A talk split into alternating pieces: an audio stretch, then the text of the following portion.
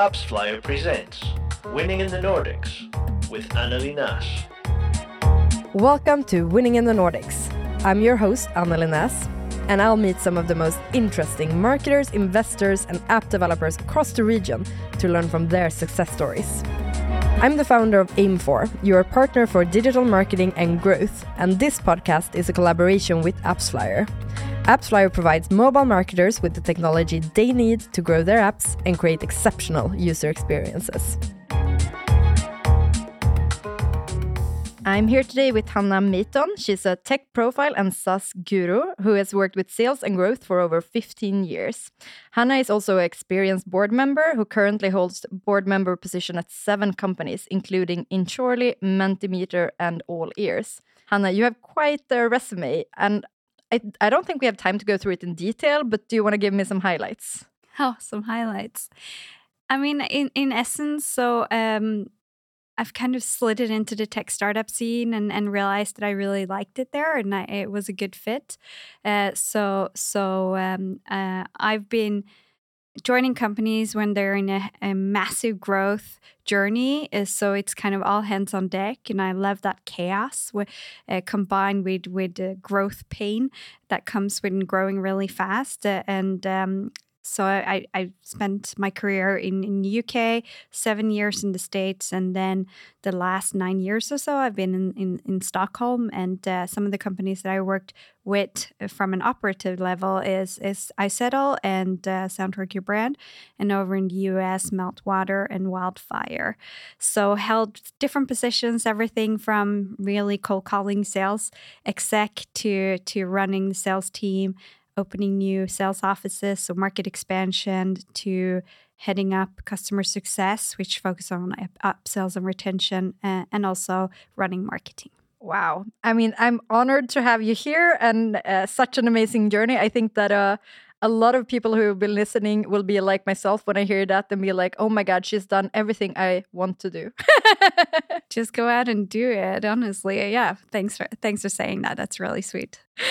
Cool. But today we're gonna uh, talk a bit more about your current situation and, and like what you learned from uh, being a board member, and and also teach uh, you listener and hopefully inspire at least to how you can work with the with the board and um, and questions related to that. Mm -hmm. So um, let's get started. Uh, just from the beginning, what's the purpose of a board? So I guess you have kind of two sides because you have the accountability and the governance part of, of, of having a board, and then it's ultimately the board's uh, board's responsibility to make sure that the company is following all the rules and regulations and laws and and acting um, ethically.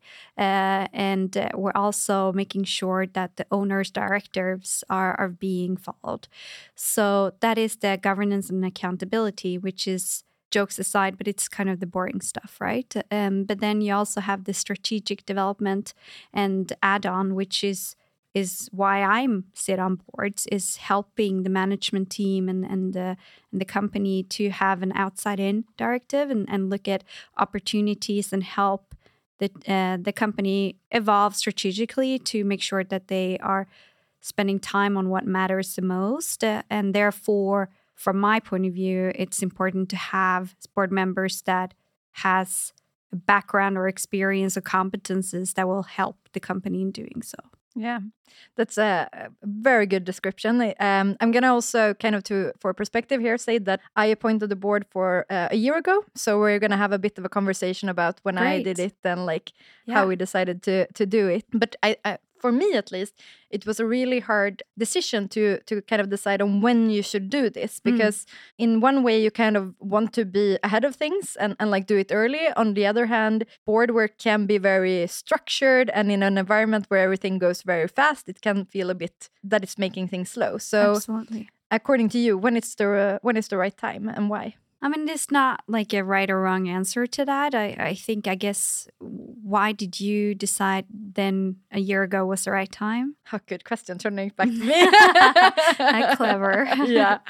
Um, I think for me, I, I founded my company myself, and we had come to a point where we were 13 people. Mm. And I started to realize that I uh, wanted to I've always tried to have the structural um, things a bit ahead of when we need them, mm. and I started to feel that this was the time when we needed that. We also uh, I participated in a course on actually like how to work with. Um, I think it's called um, business oriented uh, board work. And um, uh, when uh, I, I, did that mostly because i've also been at, uh, in the board position and i kind of like had saw seen it from that perspective. When, but when i took this class i realized oh my god i I really need a board now. You know, what if something happens? Um, we, you know, uh, we need more structure uh, right. and we need um, more accountability uh, from me personally. Yeah. And I think that was when I decided. Yeah. I would say that it's often when when you as a company is standing by a crossroad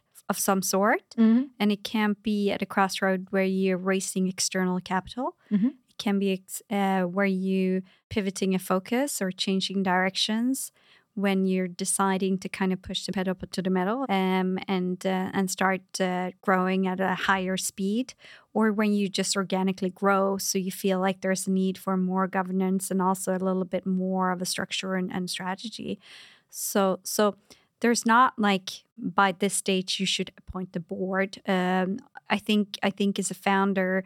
Uh, you should typically come to a realization where where you're at and where you feel like you want that added support functions from from externally it also depends on if you have an advisory board because mm. if you have an advisory board that you're working actively then you might actually postpone the, the need for a board because a lot of the times they're intertwined and they work simultaneously yeah and and just for those who doesn't know can you mm. uh, share the difference between an advisory board and the yeah. So an advisory board is is really a, a group of people typically that that uh, you seek for mentorships, for advising, and and that had some kind of vested interest in your business on a long term scale. So uh, it typically adds from, well, I would say it, it acts more of a in the same vein as the strategic division does on the board, but obviously an advisory board doesn't have the governance or accountability that's needed. So it will not um, have the acted support that you you as a founder might feel like you need from from more from a governance point of view. Mm. So uh, advisory board, I would say, is just an extended mentorship. Yeah.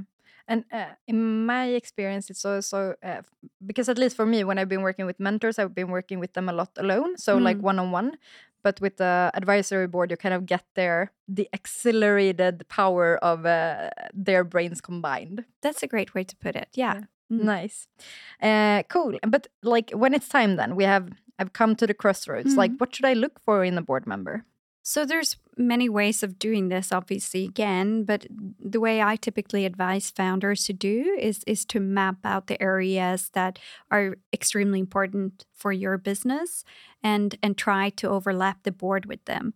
So if you're a product driven company you want to make sure that you have someone that's really experienced in, in, in growing and developing a product. Obviously if you are a, a global first or or international company you want to make sure that you have someone on the board that has experience of market expansion and working in global settings. So the way I would see it is that you should almost try to resemble the the management team, but the experience of the board should ideally have 10x from that. So it's some someone that you would in a dream scenario have in your management team but you might not be able to actually afford or or uh, act at that level so and again i would say that this is a strategic part of it. Then from a governance point of view it helps tremendously to have someone that has board experience before, especially in the chairman or chairwoman position, uh, because it does demand for a lot of knowledge and skill sets on how to run a board. So that will really put a lot of ease off your mind as a founder if you have someone with that experience. Especially in the beginning, like how many board members would you appoint? Because I've been in anything from three people to I think we were 12 in the biggest one. Oh my goodness. Yeah. I know. uh, well, so it depends on your size, right? But but but um, if if you're just starting out, if you're this is your first board, I would I would rather start by four or five people where where um one or two might be actually employees. So so I would I would not be too overly ambitious, but but um, in most of the boards where I'm at, we have a maximum of six people, and I would say that's the ideal, um, because then then everyone gets to get their voices heard, but we also can have great discussions in the board without the board meetings taking you know six seven hours. Mm. Yeah, makes sense. So I think this sets a bit of the foundation, the practical, uh, like Mhm. the getting started. But if we kind of uh, lean into the bit of the actual work, I found that going from not having a board to having a board, it's Mm. sometimes a bit hard for me as a, a founder or CEO to know what I should bring up with the board, uh, especially. I mean, we have the meetings and we have the agendas for a meeting, but when things uh, come up in the organization, like having that, oh, I should probably bring this up. Uh, it's not always like um, uh, top of mind uh, because you're running so fast. Like, what would be your advice there too? Yeah, and typically uh, most mistakes that that that founders do with their first board is that they're too um, too granular. So so they're they're kind of reporting and asking for permissions for everything. So again, um, I would really advise you to to put up uh, clear owner instructions there in terms of the owners of the company and and what's the directions there, and also together with the CEO instructions, so you can actually type down what you as a CEO, regardless if you're the founder or not, what's your what's your job profi- profile and description here and, and what's within the mandate of you to decide or not. And in addition to that obviously you want to have clear clear instructions regarding on uh, you know what costs can you make decisions on on your own? What do you need the board's decision on? What hiring and firing do you need the board's decision on? Um, but typically when it comes to the operational run of the business that's just a day-to-day business of um, of making sure that you have the right people in place uh, and recruiting in and so on uh, it's it's not really in the board's interest to be to be aware of all those changes. But make sure so if you have a budget approved and you can act within that mandate of that budget then the board shouldn't really intertwine with anything that you do within uh, within that but I, I think the way you should look at it from a from a from a founder and CEO perspective is that having a board really forces you to to stop now and then and kind of take a helicopter perspective. So when you put together the board pack and when you it's put together the CEO, you know, monthly report and so on, it really forces you to stop and, and look at it. Okay, where are we? How are we doing? Are we focusing on the right things? Should are we missing something out? So eh, in my experience, one of the great things about actually appointing a board and, and starting getting into the trajectory of working with one is not in the true uniquement of the board members itself, but, it, but it's more so of also being forced to report something from a from a helicopter perspective to a group of people that are not into the into the business every day. I don't know if you agree. Yeah, it actually makes a, a lot of sense. And I, I, I, when you're talking, I Mm. kind of reflect back to some of the meetings, and I'm like, yeah, that's pretty much exactly what has happened. You know, pre- preparing for the meetings i- in particular, but also um, just really nice to have a um, group of outsiders talking. Uh, it's oh, that sounded weird. Outsiders, but like they are Outside not in in. perspective. Yeah, so, yeah, absolutely. Um, and they are still, you know, they are still uh, invested enough, so they they know about the basics. I don't have to like if Yeah. I would if I would just talk to anyone, I I would need to do so much more explaining. But they Mm. know the basics and and so forth. So I, I I agree. I think what I'm where I'm still learning is those things that aren't in the documents, but where the board might have really good input, like. Um, Yeah. There, the balance is is still. Um, I think I, I I usually realize that I should talk to them always too late. Like I could have done it two weeks Yeah. before. Like not um, not so it's uh, interfering with anything, but it's more that I say, "Can you answer this within 24 hours?" but but it's tough, right? Yeah. Because you have a thousand things on your to do list. You're running a business, uh, and it's not like you're lacking things to do in your in in your day to day no. um area. So so then I would advise you to instead to, to kind of set a cadence to once a week or once every week actually put it in your calendar to jot down a few bullet points to your board that you just kind of sort out and it could be highlights it could be challenges it can be things that you're thinking about And don't forget to share wins with your board because typically we all only hear about the problems. Mm. Uh, so so uh, in one of the company boards that I'm at, um, I'm the, the entire board is actually uh, copied into the the weekly internal letter that the CEO sends out to the organization.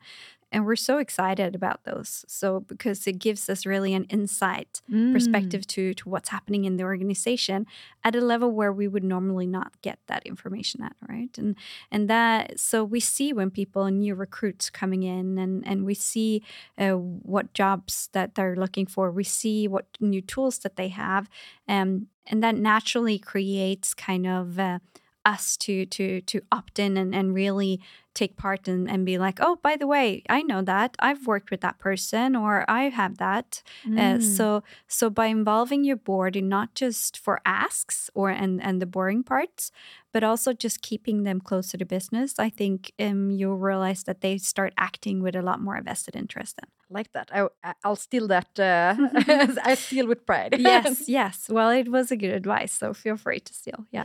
Just one thing that you mentioned a few times now, and uh, that at least before I decided to appoint a board was new to me, uh, was uh, writing the owner's dir- directive. Um, Yes. so can you share a bit, like, why do you think it's important?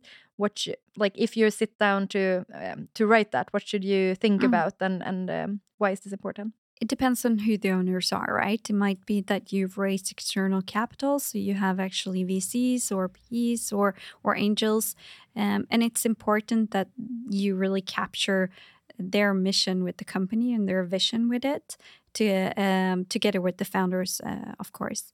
So at the end of the day, um, that is the job description for the board. That is what they should be focusing on. So the way I see it, because typically I'm I'm I'm appointed as an external board member, uh, and when I come into the board, and I it's important for me to know where's the company um, heading at, and at what spa- pace, uh, what should we really focusing on, and what should we not be focusing on, um, and in most of the companies that I'm working with, they have raised external capital.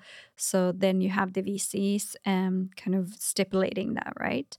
So it's uh, typically connected to amount of, of size that they should grow in what markets and, and how quickly, whether they should aim for an IPO, so going public, whether they should aim to build a long-term long-term business, whether they should aim for profitability or they should invest in excess in growth, uh, or even if they should actually aim for selling the company.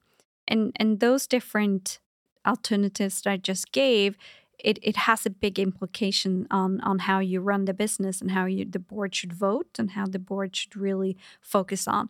So so it's important that you have that um, document, especially if you start having non kind of non owners board members being appointed on your board. Uh, and in the same way, then we stipulate that in the CEO instruction. So uh, the board is the boss of the CEO, and and it's important that the CEO also has a job description on what his or her mission is and what they should try and accomplish. Mm. Very, very good. And I, I like that um, clarification of the owner's directive. You mentioned in the beginning that uh, in the boards you're at, uh, you there is al almost always VC capital. Yeah, a, a few that that are bootstrap, but Okay. yeah, yeah.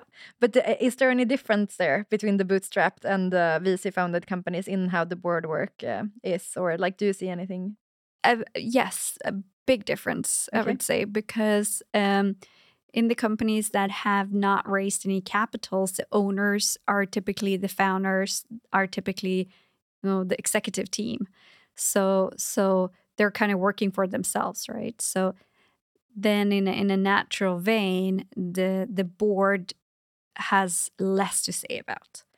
Because end of the day it's the owners who set their direction for the company and if the owners and the ceo and the founders and the executive are the same people the board kind of becomes a little bit of a proxy right? So then uh, in most cases if i if i should be a little bit dramatic then the board is more acting like an advisory board than Mm. an actual board to make decisions Yeah. um so so then that that would say is a big difference Mm. So we're gonna actually this kind of leans us into the next topic, which is, which is a bit of uh, investment or other financing. But um, I always like to ask the question: Is there anything uh, about board work that I should have asked you about that I haven't asked you about? Well, I think I think a lot of people are curious about board work in general. I talk with a lot of people that well, there's two sides. I mean, um, there's people that are curious and wants to join a board and kind of know how, how do I go about it, you know, and what's the first step here. Uh, and uh, I would say, especially females that that are asking me that questions, and, and ideally because I'm a role model, I'd like to think of. Um, and I always recommend them to go some kind of course or kind of uh, see so they really understand what the board work is all about. Because I think some people has a misunderstanding about it's being very glamorous to some degree, and I can tell you right now that it's not. Um, it's a free cup of coffee that if you're lucky, you know, but but it, it does take a lot of time and it's it's tough to be on boards uh, if you're having a, an, an engaged full-time job and because you have to do it on the side right? And secondly i would say also that some some people almost think that there's some kind of mystery going on on the boardroom and there's very serious discussions uh, going on that are super high level and uh, end of the day we're just you know typically people that wants to help the business and wants to get an understanding and provide that outside in perspective to that uh, it just happens to have that we have a little bit of a voting power there. But if if so there if there are decisions taken that are against management wills and so on it's it's more so because we have a bit of a more objective view or lack of understanding. That might be you know a lot of the times the board can make wrong decisions so it's not out of spite or ill will or that there's a mystery going on in the boardroom. And and I always what I I regret having when I was in a in a management team or working more operatively is is having more of an engaged board where I could reach out to the individual members and, and have one-on-ones with them and kind of get their perspective on things. And so that's why I'm trying to focus on on giving back to do that as much as possible right now. Mm, I like that. The last thing you mentioned was uh, is actually very interesting because I think that sometimes it is a do you say Chinese wall? Uh, yeah, between no, yeah. like um, members of the organization and, and the board, and I think that very um, much so. Yes. Yeah. Yes. And I think that that is pretty important to try to remove if if, if possible, um, mm -hmm. because at least I have found that uh, by inviting the board into like for us they were in our planning meeting so everybody was Great. like uh, doing it operatively and uh, they are part of our uh, strategic focus groups uh, like e one board member in one in each group and like they go out to lunch with the employees and stuff That's and um, yeah. Uh, I think that removes a bit of the mystery. Yeah. Um, and we also try to, every monthly meeting we have, we have a point that is like board work. And if there has been a board meeting uh, since the last meeting. We mm. also mm. report what we have said and what we discussed and stuff to kind of remove that uh, mystery. Good. And I would also urge you not to just have, you know, top managers to present to the board, but also have a good variation of people. So you you kind of have that you lower the boundary of the the Chinese wall, right? Yeah. Uh, and and also um, I, I try, I don't do this enough and I should do it a lot more, but I actually try and sit at the companies that I'm on the board for so I can become more visible. So instead of me sitting in a co working office one day, I go and sit at Mentimeter, for example, mm. or, or, um, and, and, uh, and not just kind of go into the boardroom and then leave, but being a little bit more visible. And I say, I, I don't do this enough, but, but uh, that's something that I would really urge you as a board member, or if you're an executive that reports to board, or urge, uh, urge your board members to do so. Yeah, good tip. We'll take that too. Thank you. cool. So if we go into like investment and uh, and uh, other financing, mm. I mean sometimes you you don't really have the option to bootstrap. Mm. Uh, but when is the right time to seek financing, and uh, when shouldn't you? Such a broad question, and and and I must kind of forward this with with. Uh, so my my experience is is B two B and SaaS and tech companies, and and I, the playbook that I run is is all around that kind of business model. So, so uh, I have full respect and understanding that every business is unique and every industry is unique. But um, if I should generalize, I should say that if you have a unique idea or service or product where you see that there's a land grab opportunity, so you can actually grow really quick uh, to make sure that that even at a loss, uh, and show that if you put one dollar in and and you will get you know three, four, five dollars out a year or so from now on, which is typically a subscription model similar uh, that's what an investor want to see and that's when you you can raise capital at a little bit more confident confident than than in general mm. so first of all don't raise capital too too too early because you will dilute yourself tremendously as a fa- founder but as soon as you see that you have a minimal viable product or service um, you have identified customers that are willing to pay for for it and keep on using your service or product uh, and there is an opportunity for you to grow faster if you had more resources and typically that evolves around people uh, and and potentially you know marketing mm, spend but then then you have all the important ingredients that that you need to show for an investor but you should also capitalize on that and raise capital and and go at it mm. When shouldn't you seek financing? I mean, when you don't have what I just said, I guess. Too uh, yeah, and and also that I I think that if you don't have answers to all the questions, you will spend a lot of time trying to defend why you should be raising capital, and you will have a hard time uh, finding capital from from uh, from uh, angels and investors, and and then that is probably a clear indication too that you shouldn't. Yeah. I think like what I'm fishing for. Yeah, there, there you go. Yes, of course.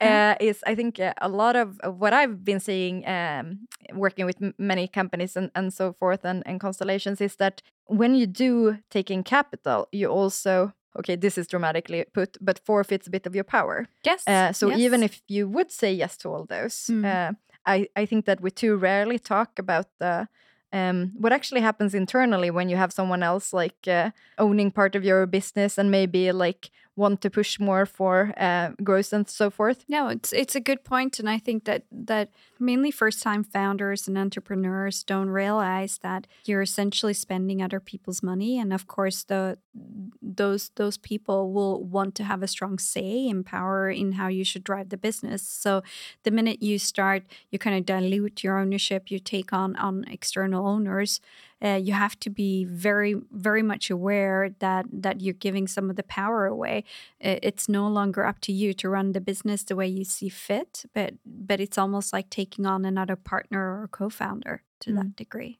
yeah yeah definitely. And I, I think so so up until now it's been pretty binary right? So you're you're either bootstrapped yourself or or you've taken external capital from friends from angels from uh, investors in institutionalized or uh, investors or not. And and what we're seeing right now is that there there is a, a bunch of alternative of financing ways coming up which i think is super exciting. Um, so before we've had maybe soft money uh, so meaning that you grants or stipends or anything like that, which has been pretty tricky to get. Now we're seeing the likes of, of companies like ARC, CapChase, um, that are providing equity loans, loans in, in general, um, that that are getting we're what we're finding is that we're having more creative ways of financing uh, your business. So so uh, I I think you really need to map out how you want to grow as a company and how big and what you're well essentially what i'm saying is that a lot of founders don't map out like a five or ten year financing strategy. And if you really map that out you can then match that with alternative financing ways. So depending on when you want to dilute yourself to when and and depending how many times you're going to raise money what's the length of of money raised to getting return on investment and so on. So it it can be a tricky subject if you feel really unsure about it.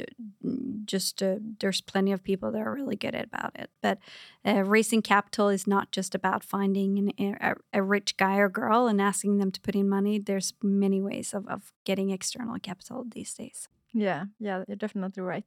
This is kind of off topic, but mm. have you read Simon Sinek's The Infinite Game? I have, but not recently. So I'm just trying to rack my brain around. Okay, so uh, so for you guys listening, then, because I kind of wanted Hannah's uh, perspective on this, um, is that uh, what he talks about in that game is that when you do take in, um, or he's talking a lot about like um, companies who are on the stock market and so forth, and what is really happening with them, how they maybe take a lot of decisions that are like based on uh, showing quarterly uh, results and so forth versus that uh, when you are like um, privately owned or maybe not even backed that you can have a much longer perspective and um, for me that book um, so i really recommend it was really refreshing in that sense because i think that topic has been less talked about because mm. we I mean you can grow and you can get in a lot of uh, value in a company if you dare to be if you if you dare to th think long term but we are yes. so focused now on quick growth that we're kind of often forgetting about that. Completely agree, and and that is my main takeaway. And I I have very little experience from publicly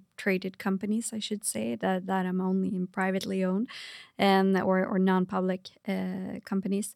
So, but but yes, you you know, as if you're if you're a shareholder, you see that happening all the time, and it's also uh, for me can be very confusing because a company can exceed their sales growth uh, or sales targets and and and the share can still go down right mm. but but in this scenario what we're talking about right now so if you're raising external capital from someone i think it's super important that you spend a substantial time together talking about what kind of company you want to grow together mm. because if you have a, a VC that has a short term, two to three year horizon, and are really looking to get the, the big uh, return on investment for that, that is a very different owner than, for example, an evergreen family office that are looking to grow a, a long term profitable company with with uh, with investments in culture in people.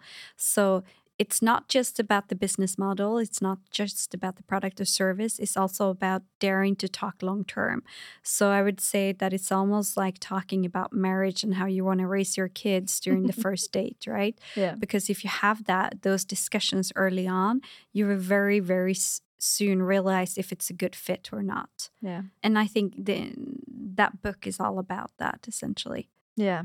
Yeah, and I, I think what we are also bringing up now takes a bit of confidence mm. because um, I'm only talk I can only talk for myself. Of course, but uh, you know it is uh, daunting to go to an investor and say, "Hey, do you want to invest your money into my mm. company?" Mm. and to then start asking them for a lot of things. Like, I mean, it's almost like you're switching the perspective a yeah. bit. Like, will yeah. I allow you uh, to invest in my company? Yeah. Like, uh, do we share the same uh, dreams and, and goals? And and I like the reference to to dating or raising a family. Yeah. But but um, I think that there is a, a bit of a power struggle in those discussions uh, where uh, maybe you as an owner or founder or yeah. you know part of the founding team uh, needs to kind of uh, step up and dare to have that conversation. There is indeed, but I I, I am seeing a shift though. I am seeing that founders and and I mean it probably has most probably has that correlation to the fact that capital is a little bit more available these days. You know, we've had a, a really good kind of economy in the last few years. The stock market has been booming. There's, especially in Stockholm, there's been quite a lot of few successful exits. So there's a lot of private capital and to be raised, and we see new VCs and funds kind of being raised all um, every day almost. So it's been easier to obviously raise capital and so on. But I, I do see a shift, especially among uh, you know generations that among founders that are maybe 30 to 35 years old right now, where where they are confident in their product and service and company, which which all founders should be, but also that they're putting out more demands on on the owners. They're asking them questions such as what's the diversity among the partners, you know, who are your LPs? Uh, and a lot of it has to do with, you know, sustainability, diversity and culture. Mm. They want to make sure that the owners that they take on board on the company share the same beliefs and, and values that they they are trying to really incorporate into there. And I think that's super healthy because that in terms will change how VCs that are traditionally male dominant uh, dominated, how investors. So we need to we need to shift the way that uh, more females are coming to, to to power and to ownership and so on. And if we can, and all, it's not just about men and females, it's obviously about ethnicity, age, and background, and, and so on. And if we see that coming from the founders, uh, I mean, I think I really think that's going to change the dynamics, and I, am starting to see it a little bit. Um, and maybe I'm being naive to think that that's going to change the world, but but it's healthy uh, and it's it's really nice to see. I'm so happy to hear that it's happening. I, I think I'm a bit, you know, I have my I have my head in my uh, work now, so, yeah. so I, I, haven't seen this yet, but I'm very very happy to hear that it's happening. I can just say, I mean, in the la- I've worked with a couple of companies recently that just closed their round, and I know that on their short list uh, for for investors that they are were actively trying to pursue. They had a long list of questions for them, and among those there was okay, how many females do you have on your board? How many females are on general partners? Uh, who are your LPs? Where the and, and uh, where are your money coming from? Um, how do you drive diversity, sustainability? What are the other portfolio companies that you have? Uh, and and that is new to me. I've never seen that before. And and but I hear from the from from the venture capitalists and private equity companies that they see that a lot yeah. now.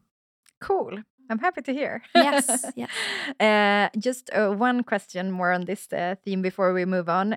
I mean, because you worked a lot internationally and, and abroad, what's the difference between raising capital in Sweden versus in other markets or like those you have experience of? So I think that's changing a lot. I think uh, Sweden is is pretty international now as opposed to 10 years ago and so on but obviously the biggest the biggest difference is is that the currency right because we're raising we're raising the same amount of money in SEK here as you do in dollars Mm. So you're you tend to be a little bit if I compare to the American market, which is the market that I have the most experience from, you see that instead of of SEK, you see a dollar, but it's the same amount. So mm-hmm. it's ten times higher, obviously.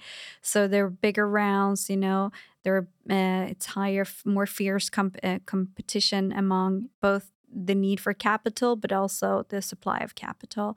Um, it tends to take a lot quicker these days uh, especially with the likes of companies like Tiger Global that has uh, almost like a rule that they put a term sheet on the table within 48 hours.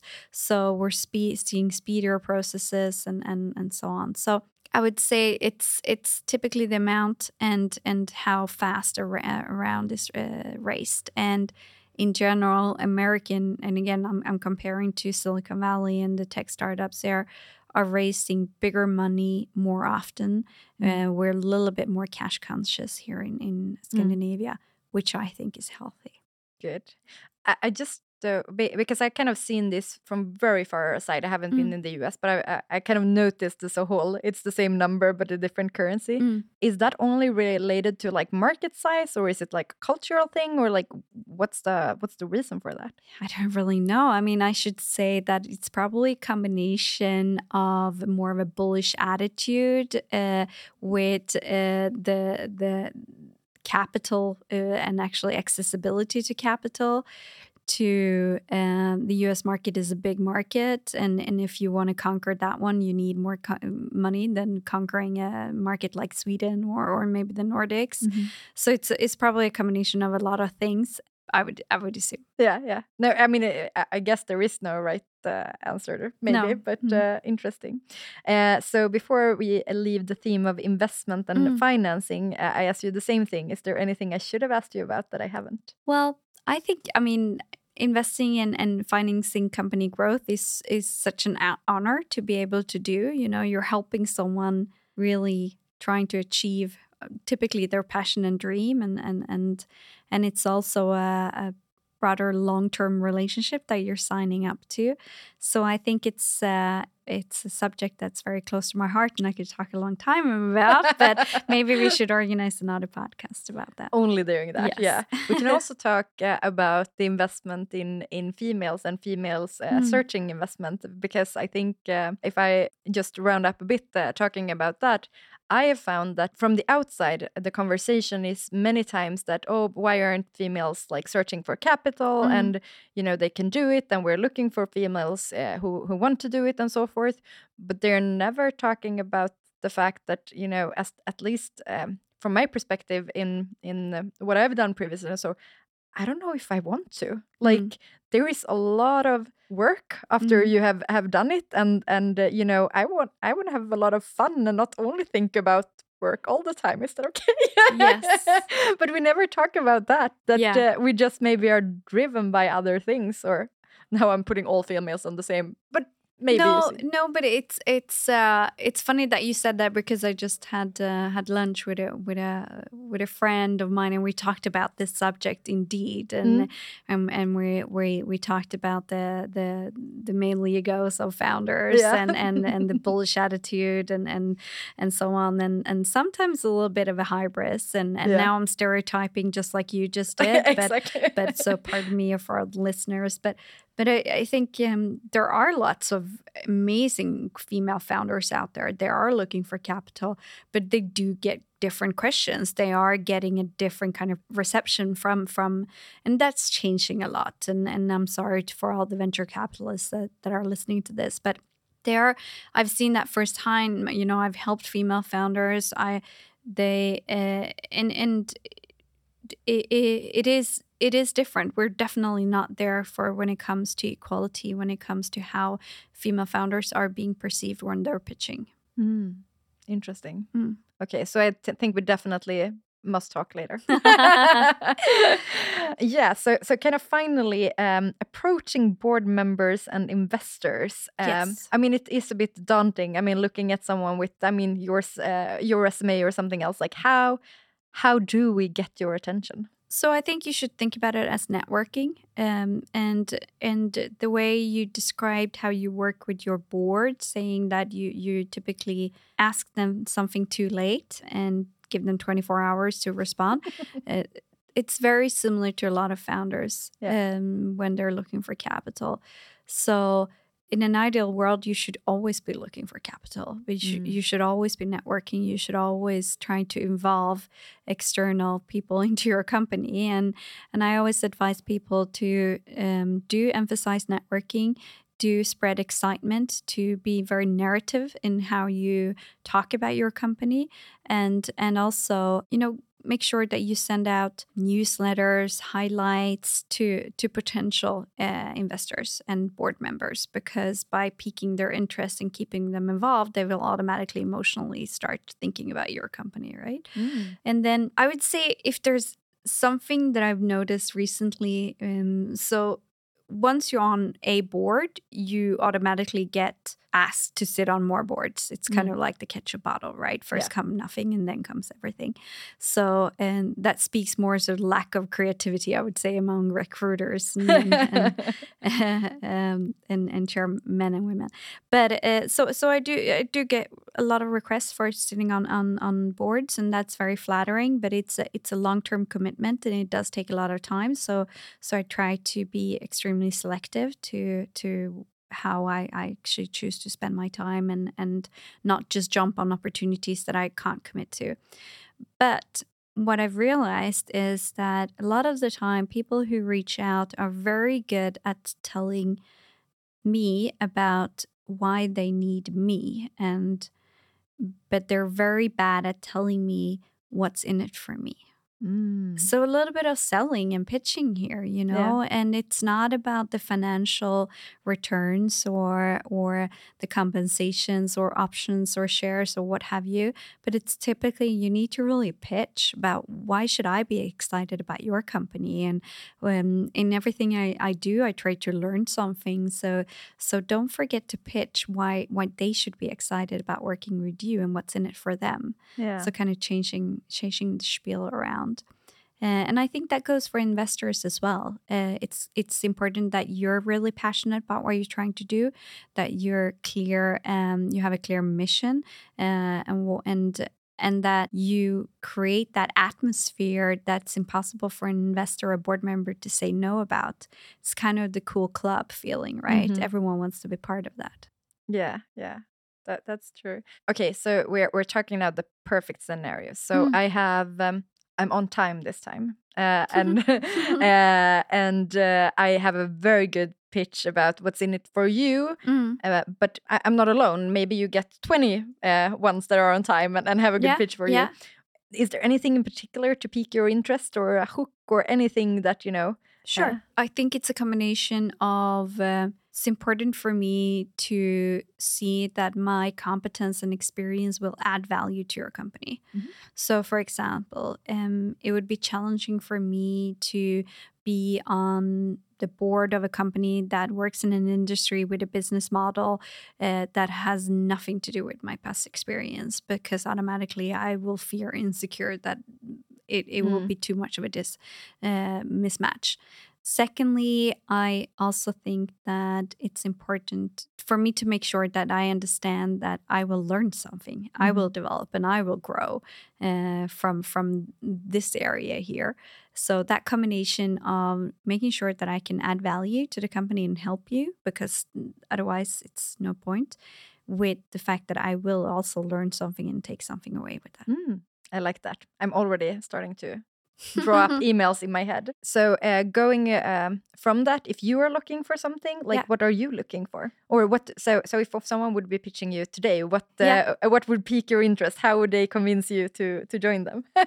I mean, I'm really, really uh, intrigued by building amazing, strong, cultured companies. Uh, and right now, the companies that that I've been spending the most time with is very culture-driven companies that obviously are make are very, very ambitious and goal-oriented but they're also making sure that they are building a solid foundation and wants to have people on board that are sharing their belief on how you should regard work and life and then kind of balance that out. And and uh, i always say that it's a marathon not a sprint so therefore you need to ease into it. You can't go sprinting a marathon right? You Yeah. you need to have ups and downs but it's su- super important for you to enjoy you know mile 30 because if you don't there's no point running the marathon. No. even so if you if you go out too fast too hard and so on. And um end of the day it's business but it's also your life you know? You have to have fun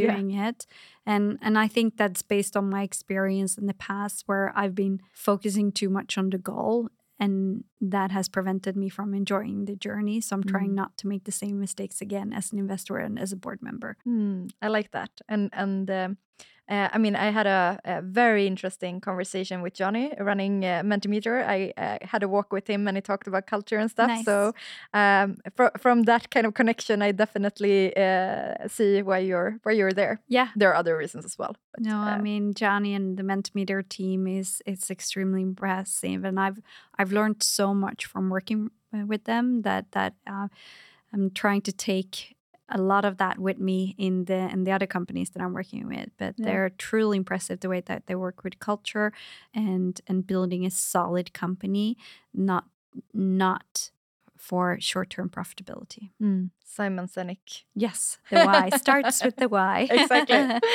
Yeah. Cool. So, uh, just a final question on this approaching. Like, it is it is easier to kind of find people that are a bit similar to you, but Mhm. um, for many reasons, you want a very diverse uh, group of people around you, both Mm-hmm. like ethnicity, gender, and so forth, but al- also knowledge wise. And I think we focused a bit more on how you make sure you get the um, a good variation in knowledge, but Mm. not how how you get a good variation in when it comes to diversity. Mm. Do you have any tips there? Mm, no, uh, because it's it's to be able to do so, you need to realize you need to have a pretty good idea of who you are as a person yourself, right? And and and uh, I don't think a lot of people, myself included, probably has.